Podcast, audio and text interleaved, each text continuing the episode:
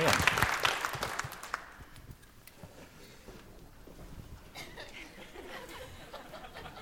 When, when, they, were, when they were rehearsing uh, this afternoon, I, just the praise team was rehearsing everything, I stood out here and I, I tried to act as Baptist as I could, and I just stood there while they sang and just. That, that was better than the halftime show tonight. Okay? That was better than the halftime show. I want you to look at Romans 5 and the first verse, and then I want you to look at the first verse of Romans 6. Romans 5 and verse 1 says, Therefore, having been justified by faith, we have peace with God through our Lord Jesus Christ. And then look at the first verse of chapter 6. What shall we say then? Are we to continue in sin so that grace may increase? Having been justified by faith, am I now just supposed to go on and live like I want to? The obvious answer is no, we're not.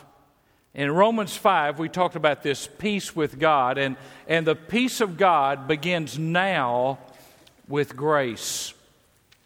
But it continues in eternity in glory.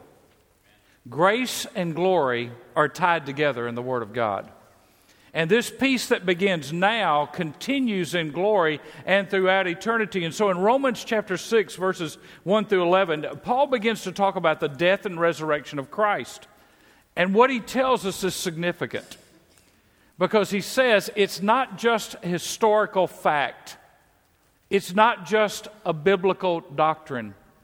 The death and resurrection of Jesus Christ in the life of the believer is a personal experience.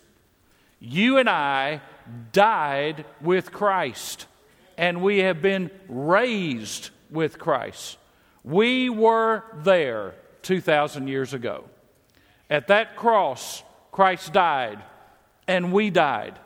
And in that grave, Christ rose, and we rose. And so, in Christ, because of what he's done for us, Paul is going to argue that in light of being justified by faith, in light of the grace and the peace that we have been given, it is inconceivable that we should continue in sin. Paul cannot imagine even the thought, but he's going to argue with an imaginary critic in this passage. And you see the repetition, repetition here of the word no in verse uh, in chapter 6 and you can go through and look at it later on but paul's got something he wants you to know. Not something he wants you to hope or to think about occasionally or to feel but to know emphatically in your mind to know and to reckon and to consider. And so in romans 6 we have condemnation and justification we also have sanctification and glorification. Condemnation, we are condemned in sin already, but we have been justified just as if I have never sinned, justified through Jesus Christ.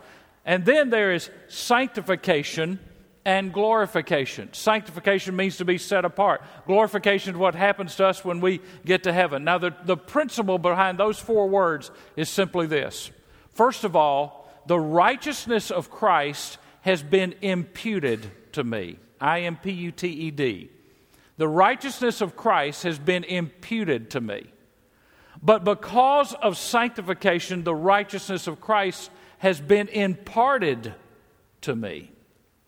Not only imputed to me, but it has been imparted to me that Christ died for sin and he also died unto sin. And so, what you have is God doing something for us and God doing something in us. In the first five chapters, he lays a foundation, which is the foundation for chapters six through eight. And if I could sum up what Paul says in Romans in a very simple way, it would be this You have to believe the message before you can live the life. You have to believe the Word of God before you can live it out. And the way you know you believe it is that you live it out. And so Paul would argue that those that are not bearing the fruit of the gospel have not had a genuine conversion experience. Paul is writing to the church and he's giving evidence and talking about the evidence that comes from believing the gospel. And in Paul's mind, you cannot separate justification, having peace with God, and sanctification, being set apart for God. Now, I know that's deep on Super Bowl night. But it is practical stuff that we need to understand because when the Bible talks about sanctification, it doesn't talk about legalism. Sanctification is, and holiness is used over 650 times in the scriptures. It always means to be set apart for. We have been set apart for God. We have been set apart as His instruments. The, the sacrifices were set apart. We are now set apart. We are living sacrifices, as He will say in Romans chapter 12. But here are the two questions that come to mind when you read Romans 5 and 6. Now that the penalty of sin has been paid, can I have power over sin? I, I know that Jesus died for my sin. I, I know that Jesus paid the price for my sin, and I can't pay that price. But now that I know that, does that also mean that there is power over sin? And the answer to that question is yes. Not only freed from the penalty of sin, but freed from the power of sin. And then being saved by grace means I also continue to walk by grace. I, I don't add anything to my salvation after I'm saved, I'm simply an available tool. And so let's dig into it. And we're going to sing at the end again tonight. So I want you to get your singing voice ready as you're thinking through the sermon. Let's, uh, let's get into the passage. The difference the cross makes. And let's back up to chapter 5 and verse 18.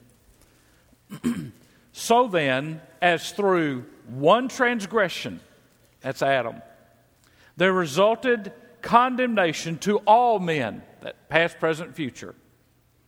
Even so, through one act of righteousness, that's Jesus, there resulted justification of life to all men.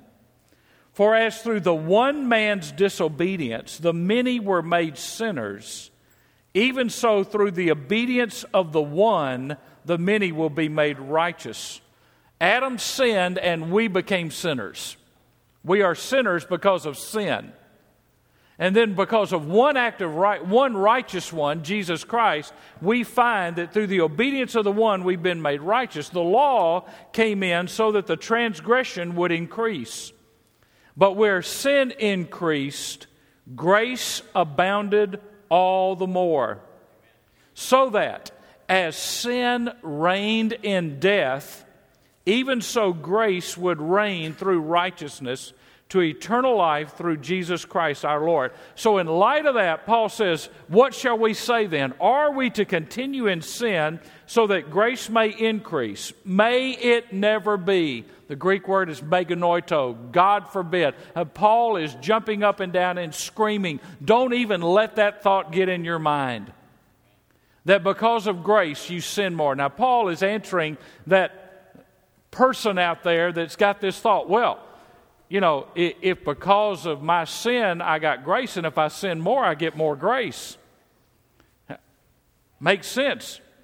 Wrong argument. Bad theology.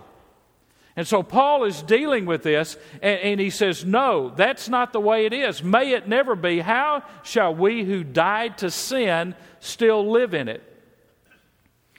John Stott says this this is an objection raised by those who say you cannot have justification by grace alone through faith alone. This is an argument of people who say that teaching people about the grace of God leads to anarchy. Everybody ends up doing what they want to do. You see, when, sometimes when people are set free out of legalism, they go to the other extreme of license. But legalism, to be set free from legalism, is not to put you into license, it's to put you into liberty. And grace is not so I can act however I want to act. When I understand that I'm justified by faith alone, through grace alone, when I understand that principle, I don't want to do the things that I used to do because I understand it. I realize the price that was paid for me. And, so Paul says, God forbid, by, by no means, you cannot go on living in sin when you're supposed to be dead to it. And so he says, Are we to continue in sin? Now, in the Greek, that is a simple future tense. And here's how you read it We died to sin, past. How shall we live in it, future? We died to sin. We're supposed to be dead to it. So if we're dead to it, how do we live in it? How can we say that we're living in it? So grace abounds through faith, not through sin.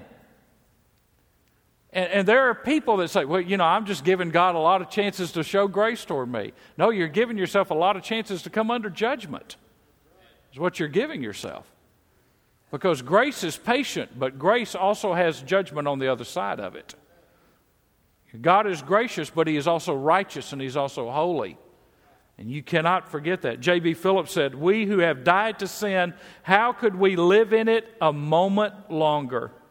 It is a gross perversion of grace to say that I can live however I want to live now that I'm saved. In fact, based on the New Testament, I would question anybody with that mindset being really saved. They may be religious, but if, if you've been saved, then there is a conviction of sin and a prompting of the Holy Spirit that comes in when you have walked lightly on the blood of Jesus. Paul is not dealing with occasional sin. He's not saying, oh, you're going to be perfect. You'll never sin again because of grace. He's not dealing with it. What he's dealing with is habitual sin habitual acts that keep coming up over and over again. He's not saying you're never going to stumble, you're never going to fall, you're never going to make a mistake. That's why you have grace. What he's saying is when you understand grace, you're not going to habitually be finding ways to justify behavior that's not consistent with the Word of God. You're going to be convicted by it, you're going to repent of it, you're going to change, and you're going to get back on track. And with four one syllable words, Paul makes his point. We died to sin. Now, in 30 years of ministry, I've met some Christians, and I'll use this, who don't act like they've died to sin. They're not even inclined to think about dying to sin. You know, the, the hardest thing about the doctrine of eternal security is that some people think I made a decision, that means I can do whatever I want to do and I'm still going to get to heaven. I don't believe that's the doctrine of eternal security. I believe that's the doctrine of human stupidity. Because you are treading on dangerous water when you think I can do whatever I want to do, but because I made a decision when I was nine years old. There's nothing in the Bible says when you made a decision when you were nine or got baptized when you were 12, that's all you ever had to do. You don't have to worry about your life forever anymore. You see, because when you come to Christ, you come to Him as Lord. He is Lord and Savior. Very rarely do you see in the Bible Savior and Lord. It's always Lord and Savior. He's called Lord over 400 times. He's called Savior 34 times. He's Lord before he's Savior. And, and, so when Paul is doing this, he said, We died to sin. It doesn't mean that sin is, is dead in us and we can't be tempted. Now, mark this down somewhere. Paul is not telling us to die to sin. He's saying we're dead already to it. We're dead already to it. Because of what Christ did at the cross, he is you reckon yourself dead to sin. You acknowledge what Christ did, verse 11, and you reckon yourself and you count it to be true. Not that, now y'all get out there and all die to sin this week. No, you're supposed to already be dead to it so that it doesn't come back and, and get you. And you see, anybody that says, I've been justified, who doesn't have a desire to be sanctified, I would have to question whether they've been justified. Because if I understand justification is just as if I had never sinned, that God made me right with Him in a way that I could not be right apart from the blood of Jesus Christ, if I understand that, then I want to be more like Jesus. I don't want to be more like my old self. I've never met anybody that was truly saved, bought by the blood of the Lamb, that ever said, I wish I'd waited longer. I just would like to get a lot more junk in my system to have to work out. Never met anybody like that.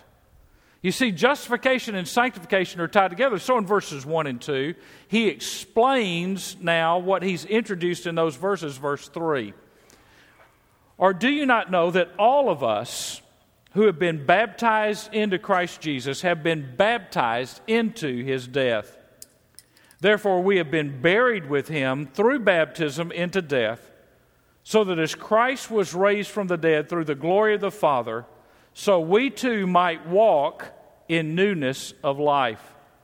For if we have become united with him in the likeness of his death, certainly we shall also be in the likeness of his resurrection.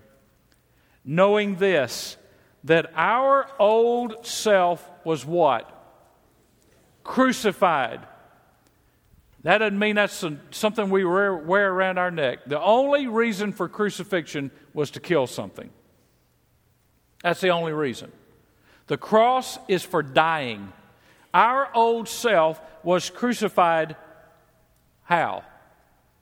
With Him. Folks, I cannot explain it to you except to say that on that day when Jesus Christ was nailed to that cross and shed that blood, I was there with him. My sin, my life, my shame, my downfalls, my shortcomings were there with him. And my old self was crucified with him in order that our body of sin might be done away with, so that we would no longer be slaves to sin. When Jesus Christ died on the cross and said, It is finished, it means that he finished everything to keep you from being a slave to sin. There's no add on, there's no tape to buy, there's no other book to read. There's no other thought to get in. There's no seminar to go to. He died so that you might not be a slave to sin. For he who has died is freed from sin. Now, if we have died with Christ, we believe that we shall also live with him, knowing that Christ, having been raised from the dead, is never to die again. Death no longer is master over him. For the death that he died, he died to sin once for all. But the life that he lives, he lives to God. First thing I want you to see here we've been set free from sin through the cross and the resurrection. And that is illustrated by baptism into Christ, verse 3. Verses 3 and 4 are talking about spiritual baptism. It's not talking about what we do in church. There is a baptism into Christ, and it is not, pardon me, but it's not a second work of grace. It's what happens to you at the moment that you are saved. I don't get Jesus, and then somewhere down the road, I get the Spirit. When I get Jesus, I get the Spirit because God cannot be divided. And so if I've got Jesus, I've got the Spirit. I can't have Jesus without the Spirit, and I can't have the Spirit without Jesus. Now, does that make sense? God does not come in segments, He comes in the whole. And when He comes, and when you die to sin, and when you confess sin, and when you recognize that you are in a relationship with Christ, at the moment of conversion, you get the Holy Spirit. You are baptized into Christ. Now, in Scripture, baptism means the washing away of sin, and it's the gift of the Holy Spirit. But most often, when Paul uses this term, he's talking about our identity with Christ. Our identity with Christ. When I am baptized into Christ, I am identified with Christ. This morning, Garrett asked the young lady the question What is your confession?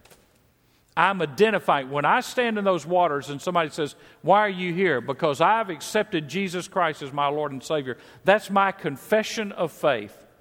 And I am symbolically in those baptismal waters dying to an old way of life and being raised to walk in a new way of life. It is a picture of what has happened inside of us spiritually. So we are baptized into Christ. We are identified with Christ. Galatians 3:27 says you were baptized into Christ. So water baptism is a picture of a spiritual event in your life. Then there's a baptism into his death and resurrection verses 4 and 5. Verse 4 says we're to walk in newness of life. Newness of life. How do you know if somebody's saved? Well, they come to church once a month. Uh, their name's in the obituaries, member of Sherwood Baptist Church. Anybody know them? No. Never seen them. How do you know? How do you know if somebody's saved? There's a newness of life. Old things have passed away, all things have become new. There's a progress and a desire for discipline and for spirituality and for the things of God. There's a development and a growth and a maturity in the life of the believer. And so, what you have is a picture. Immersion symbolizes death, submersion symbolizes burial, and emerging out of the water symbolizes the resurrection.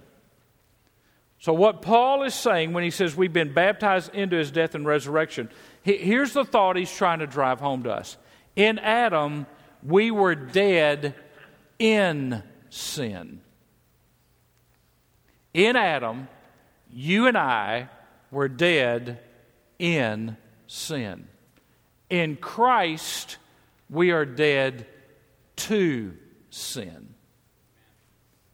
In Adam, I was dead in transgressions and trespasses and sin. But in Christ, I'm dead to sin. 1 John 3 9 says, No one who is born of God will continue in sin. Again, habitual lifestyle of living in sin. Not the occasional mess up, but that habitual, I'm just going to live the way I want to live. I don't care about dealing with these issues in my life. Nobody can talk to me about these things. I'm going to live on my life on my terms.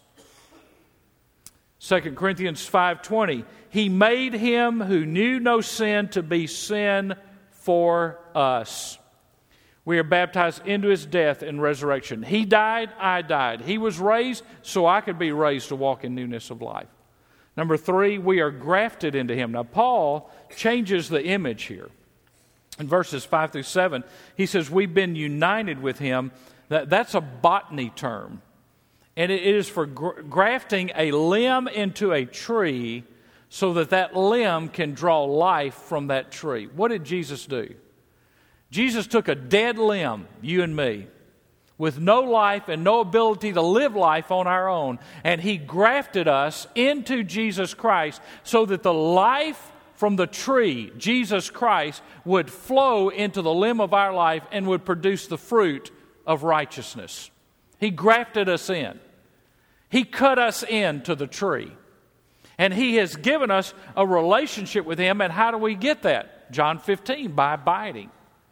Abide in me and I and I abide in you. If you read John 15, you'll see what this image is about about being united with him and being grafted into him. God has grafted us in to the tree. We did not deserve to be in it. He cut us into his life so that we could draw life from him. So that we could produce fruit consistent with our confession of faith. Ephesians 5 and verse 5. Of this you can be sure no immoral, impure, or greedy person, such a man as is an idolater, has any inheritance in the kingdom of Christ and of God. Let no one deceive you with empty words, for because of such things, God's wrath comes on those who are disobedient. Now, the second way we've been set free is we've been set free to be distinctive verses 11 and following. Even so, consider yourselves to be dead to sin, but alive to God in Christ Jesus. Now, let me just stop. I've met people who've considered themselves dead to sin, but they don't act like they're alive to God in Christ Jesus. And they look like they've been sucking lemons all day long. I mean, I'm thankful that, that I'm dead to sin, and I consider that so. But he didn't just say, consider yourself to be dead to sin. He says, consider yourself also to be alive to God in Christ Jesus. If you're alive, act like it. I mean, act like you're alive in Christ. Therefore, do not let sin reign in your mortal body so as to obey its lust. And do not go on presenting the members of your body to sin as instruments of righteousness, but present yourselves to God as those alive from the dead, and your members as instruments of righteousness to God. Now, in verses 11, 12, and 13, these are the first commands Paul gives in the entire book of Romans. You get all the way to chapter 6 before Paul ever issues a command.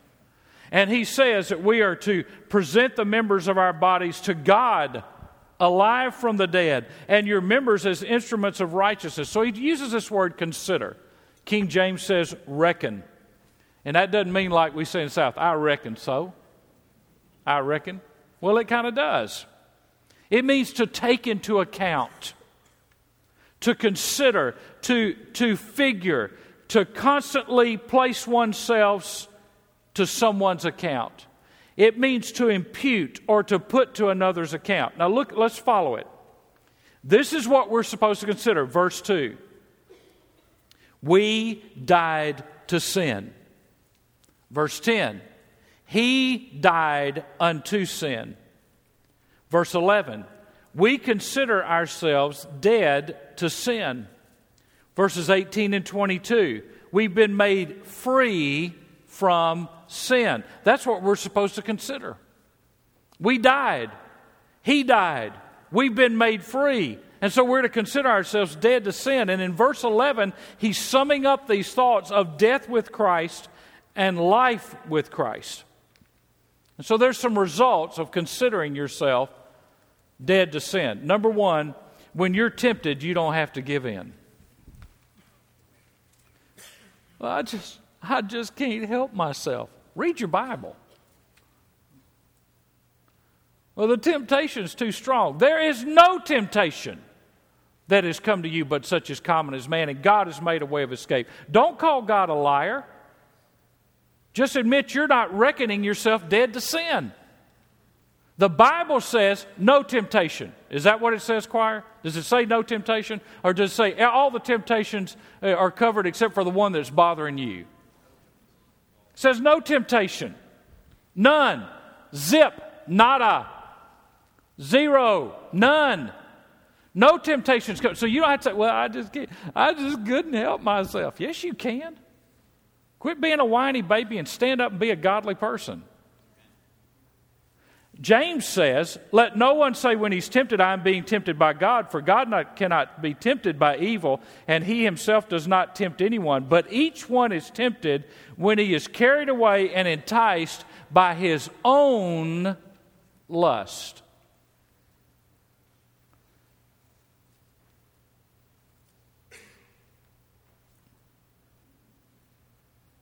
Can I tell you something? When I sin, it's because I choose to.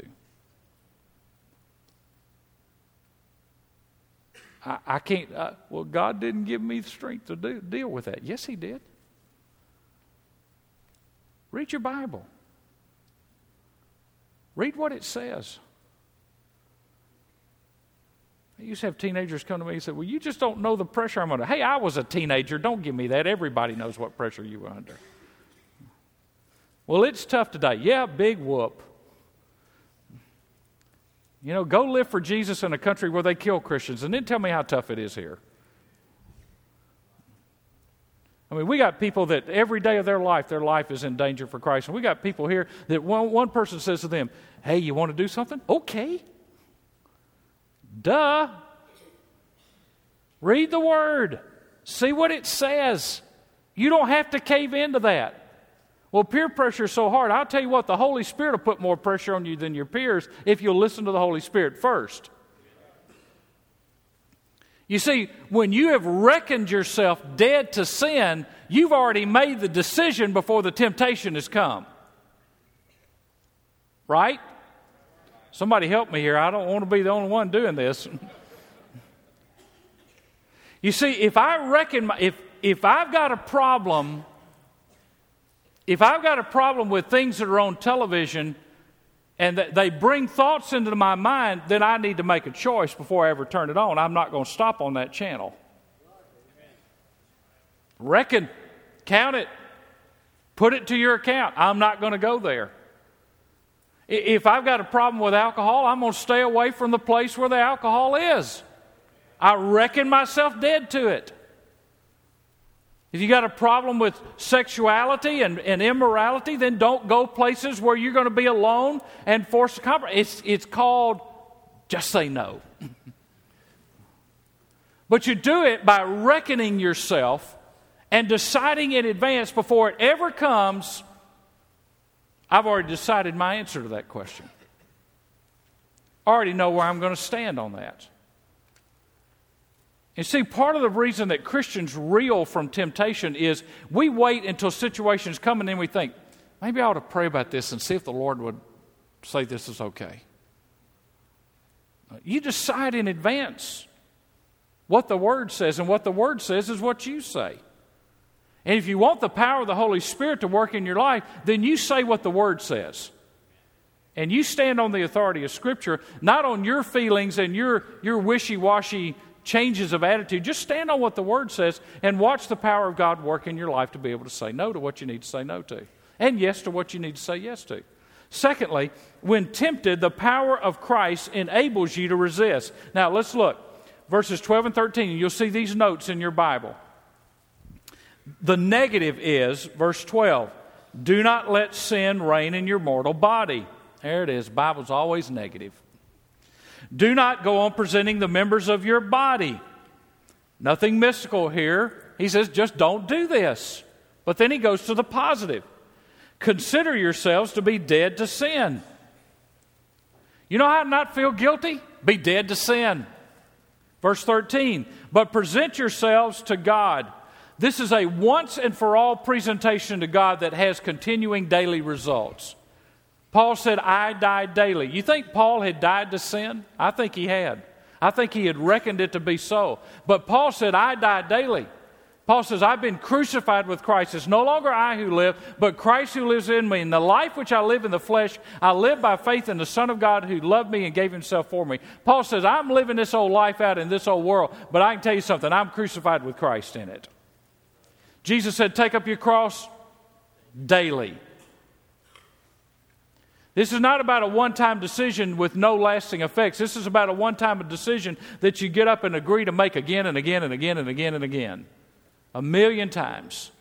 The Puritans said, God doesn't take away our ability to sin, He gives us the power not to sin.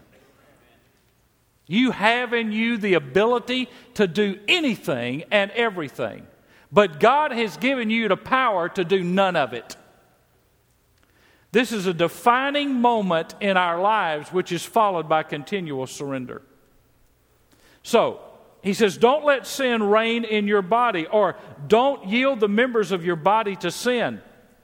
Now, these commands would not be there if it wasn't possible that we could yield to sin.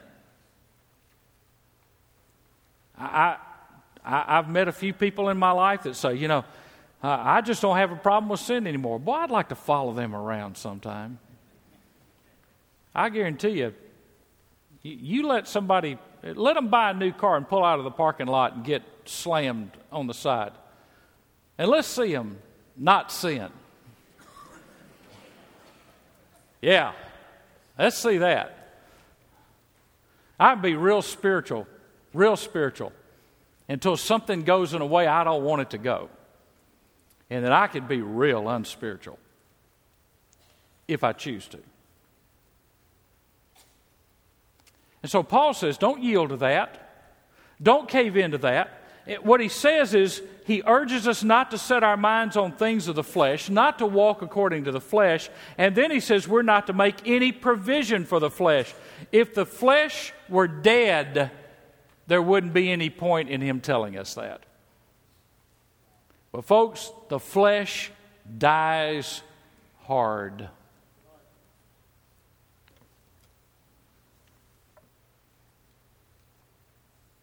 You may think you'll reach a point in your life where you won't be bothered by temptation anymore. But I want to tell you, as long as you're breathing and have mental faculties, if you don't reckon yourself dead to sin, you can fall.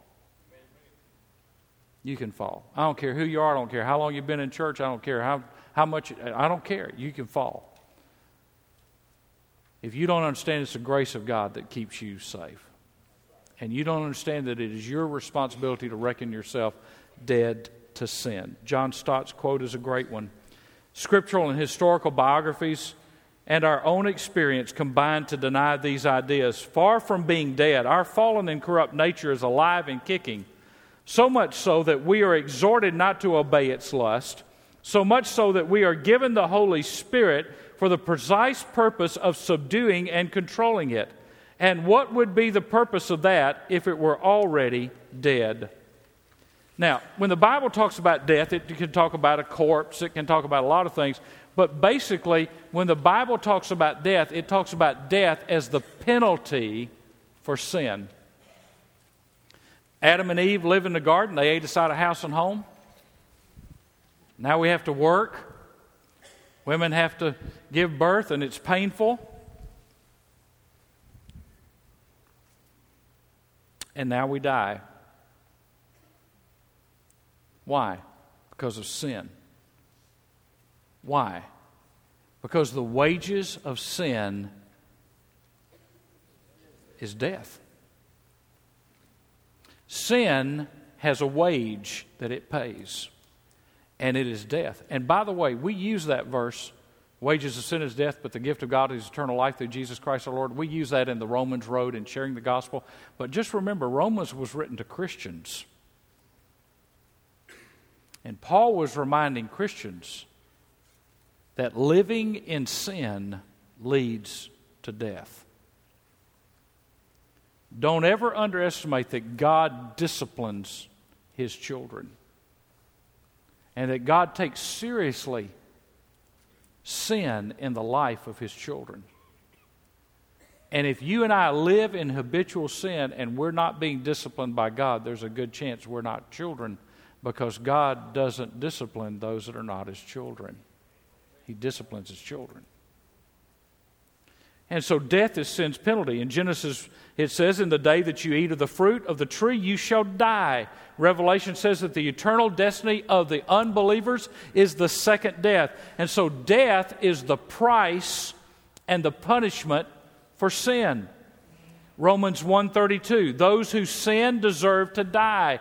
Romans 6:23, the wages of sin is death. And when Jesus died, he bore the penalty for our sin the innocent took on the guilt, and he died, and we died with him. Verse 6 Knowing this, that our old self was crucified with him. That's the first thing. In order that our body of sin might be done away with. That's the result. So that we would no longer be slaves to sin. That's the third thing. So, what's Paul saying in verse 6? Something happened so that something else would happen, so that something else would happen. Our old self was crucified with him so that our body of sin might be done away with, so that we would no longer be slaves to sin. And the key is how you translate these three words done away with. It does not mean annihilated or destroyed. What these words, it's the same word, by the way, used in Hebrews 2.14 to speak of the devil. And the devil's not been destroyed. He has been rendered powerless. That's what that word means. It means, when he says that it's been done away with, that the body of sin might be done away with, what that word means is it has been deprived of power. Sin no longer reigns because it's been deprived of its power over you. Because a greater power is in your life, and that is the Spirit. So the Spirit, having greater power, broke the power of sin and death. God broke the chains of sin and death. He delivered us from that. And so it has been deprived of its power, and the flesh and sin are deprived of power. That means I don't have to be a slave to sin any longer. The devil can't yank my chain and make me go wherever he wants me to go or do whatever he wants me to do. Greater is he that is in you than he that is in the world. Now, that's either true or it's not. You say, well, you don't know what's in my life. No, but I know what the Bible says. And if I reckon it and consider it and let God do it in me, and I choose to cooperate with Him, then I believe that greater is He that is in me than He that is in the world. God has given me the power to walk in a victorious Christian life on a day to day basis. Not a hiccup basis, not an occasional basis, not when there's a revival meeting, but in an ongoing application of the victorious life in my life. It can happen if I understand that the power of sin has been done away with, it's been crucified. Now, write down this statement if you would. The Spirit makes real what we reckon. The Spirit makes real what we reckon. When we consider, when we agree with God, the Spirit says, okay, I'm going to make that real in your life. You see, the debt's been paid, the law's been satisfied, and I'm supposed to live like it. The Spirit makes real what we reckon. So, can a Christian still live in sin? It's not impossible, but it is illogical. It's not impossible for a Christian to continue to live in sin. But if you understand what God has done for you according to Romans chapter 6, it's illogical. It just doesn't make sense. It's not reasonable. It's not logical thinking. It's not rational thinking.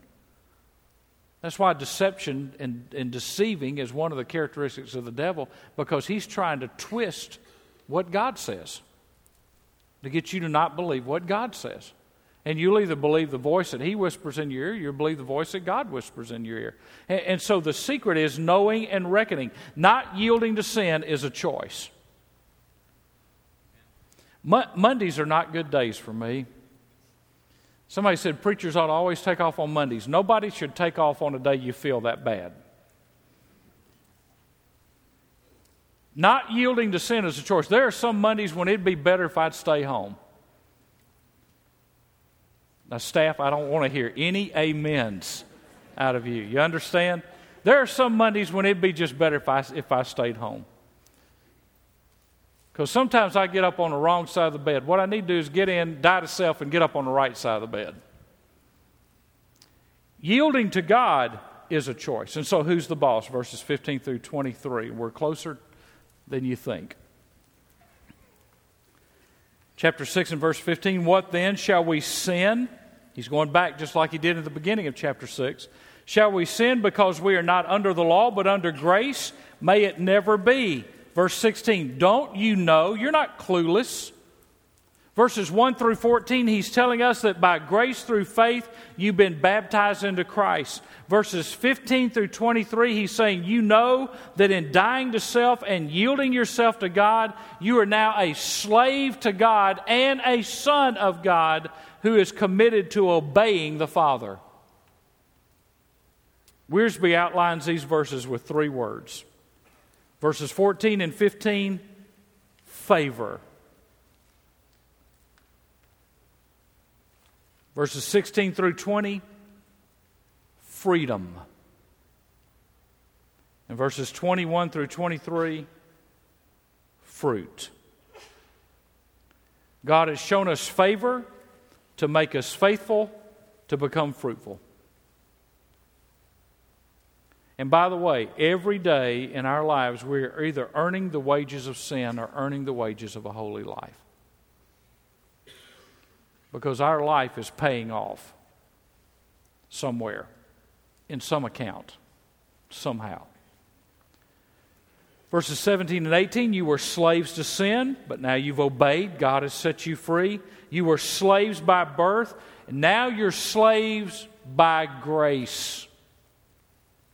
You see, I was a slave to sin, but when God saved me, I became a slave by choice to His grace. And I choose to operate under His control and under His authority because His authority gives me power to live his life on this earth. Verse 19 The fruit of your old slavery was uncleanness and lawlessness. We were morally bankrupt. We were totally depraved, resulting in further lawlessness. Folks, sin is never stagnant. Iniquity always leads to more iniquity. I don't know how many times I've, I've had somebody say, well, you know, I, am doing this, but I'd never do that. You let them live in that sin long enough, and they'll do that. And then they'll do that, and then they'll do that, and then they'll do that. And before you know it, you, you don't don't ever say don't ever say if you've read your Bible. Well, I've got this little problem over here. I got this little issue. I'm just doing this little thing right here. Sin will always take you further than you want to go. You will not be satisfied. You say, well, you know, it's like the alcoholic. If I just, I'm just going to take one drink, but then you're going to want two. Then you're going to want three. Then you're going to want the whole bottle. Then you want another bottle, and another bottle, and another bottle.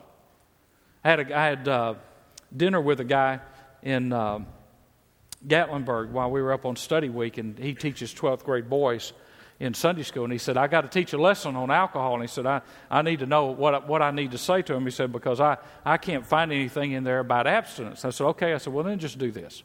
I said, just put your 10 glasses of water in the front of your Sunday school classroom and say, now one of these glasses has arsenic in it. I need just one volunteer to come up and drink. I'm not going to tell you which glass it's in. But one of them has arsenic in it, and the minute you swallow it, you're going to be dead. So, any volunteers to come up, because one out of 10 people that take their first drink become alcoholics. One out of 10 in America. Now, if you said to somebody, one out of 10 people that drink a glass of water up here on the platform is going to die, they say, Well, I'm not going to drink that water. I'll go out and get some water somewhere else. Why? Because they got enough sense to know that arsenic will kill you. But see, the devil sold us a lie. He says you can play around the ages and you can control it, but you can never control sin. It controls you until you're dead to it and you reckon yourself dead to it. So look at the characteristics of sin. Verses 17 and 19 it enslaves us. It enslaves us. We become slaves to sin. Verses 20 and 21, it doesn't satisfy us. It doesn't satisfy us. And verses 16, 21, and 23, it ends in death.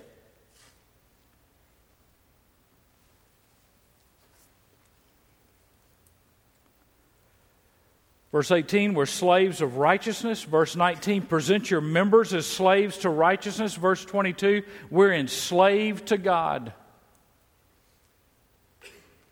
Ron Dunn said, Our change is revealed in three ways, and they're going to come up because we're about to start singing.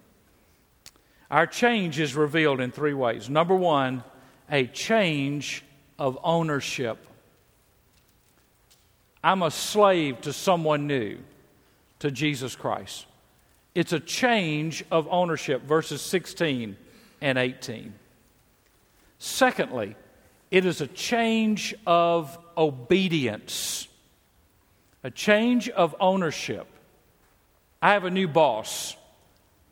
It's a change of obedience. I no longer obey sin, I obey the Savior.